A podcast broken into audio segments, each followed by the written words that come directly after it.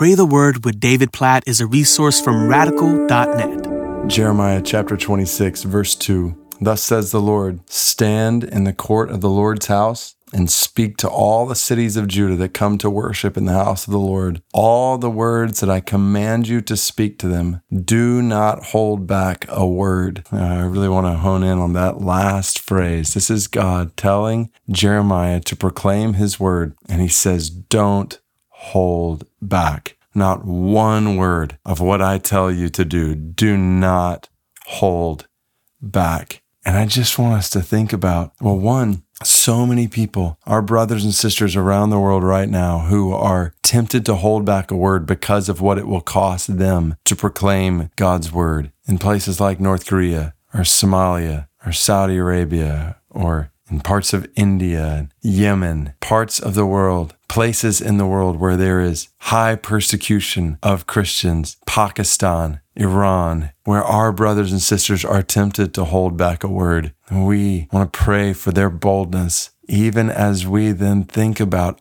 the temptations we have to hold back God's word. Today, we will have opportunities to share the gospel today, where we live, where we work, in the course of our day, the people we interact with. Let's hear this word from God. Don't hold back. We have the word of God. We have the greatest news in the world about his love his mercy, His grace toward all who trust in Him, His judgment that's coming for all who turn from Him, who don't put their trust in Him. We have this word. God, we pray that you would help us not to hold back today. God, help each one of us to proclaim your word today to speak the good news of the gospel, the good news of your love and your holy judgment and your mercy. Jesus, what you have done to make it possible for us to be forgiven of all our sin and be restored to relationship with you for eternal life. God, help us not to hold back this word. God, we pray for this in our lives. We pray for this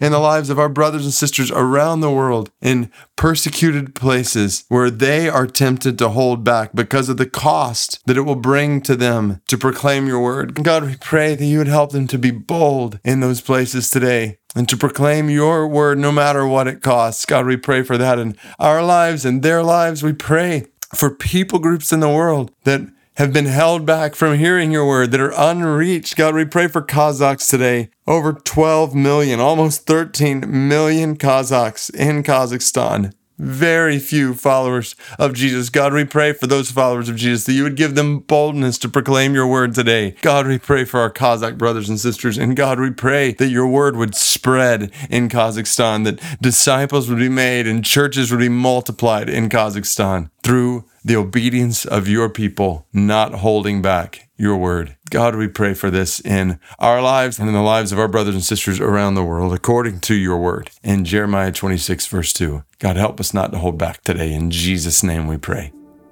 Amen.